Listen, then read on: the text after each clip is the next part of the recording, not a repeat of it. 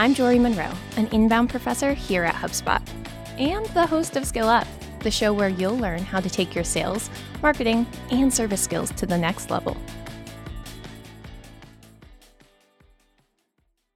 The first step to implementing a sales enablement strategy at your company is figuring out what you want to achieve. The purpose of sales enablement is to help your company make more sales, but that shouldn't be the end result. You need a vision of what you hope those additional sales will help you do. Now, it's important to distinguish between a vision and a goal. Your company needs both in order to succeed, but they play different roles. A goal is a metric outcome you can check off a list. Your goal for implementing a sales enablement strategy might be to increase your company's monthly revenue from $3 million to $5 million by the end of the year. Check. So, if your company hasn't made $5 million by the end of December, well, then you know you haven't achieved that goal. In this case, no check. A vision is a state of affairs you want to bring into being. Think big picture here. It's that one destination that all your goals are leading to.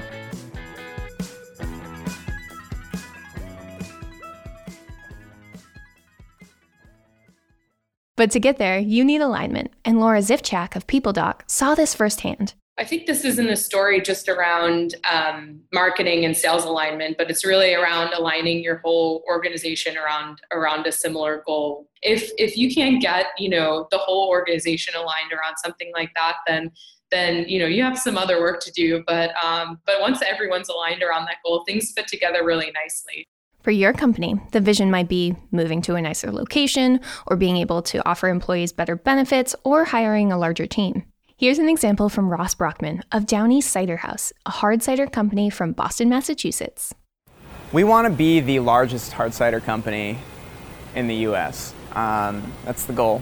And that might be a 50 year goal. Maybe it's a multi generational goal. I don't know. Um, but that's, that's the goal.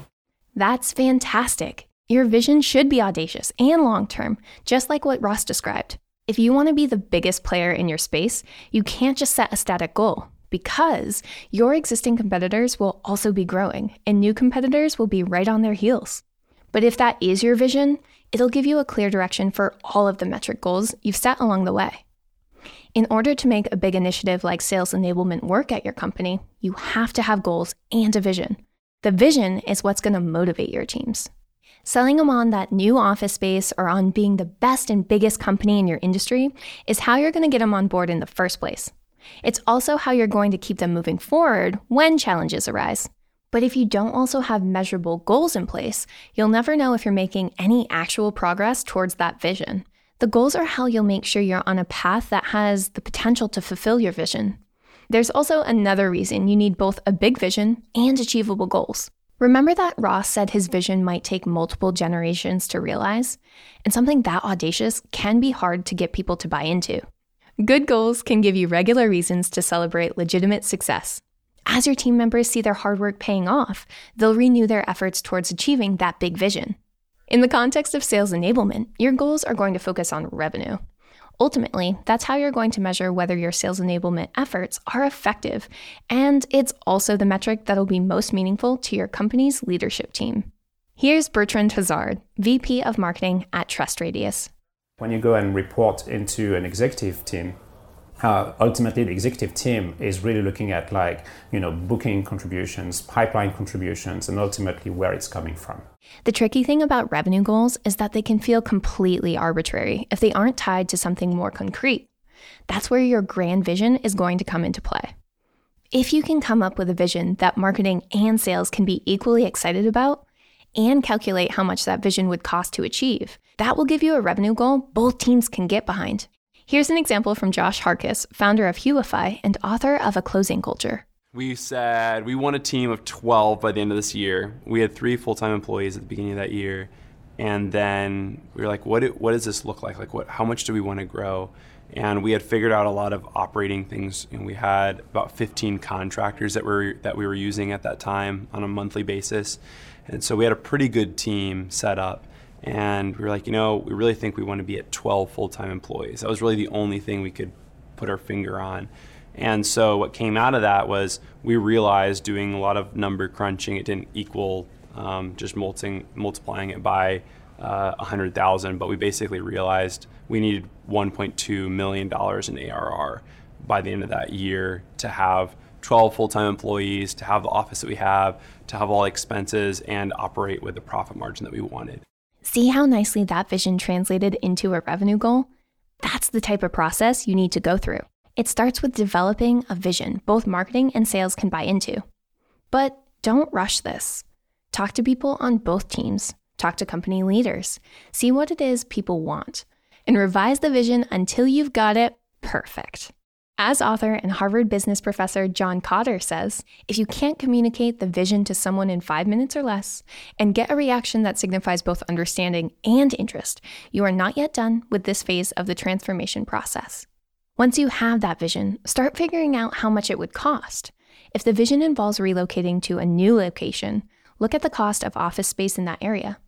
If it involves hiring more people, check Glassdoor or other online resources to see what the going salaries of such people are.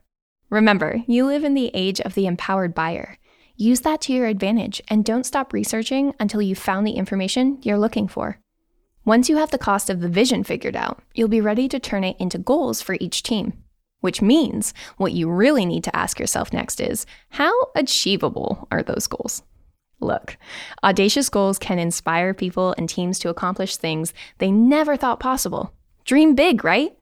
But ridiculous, ludicrous goals can also crush a team's morale.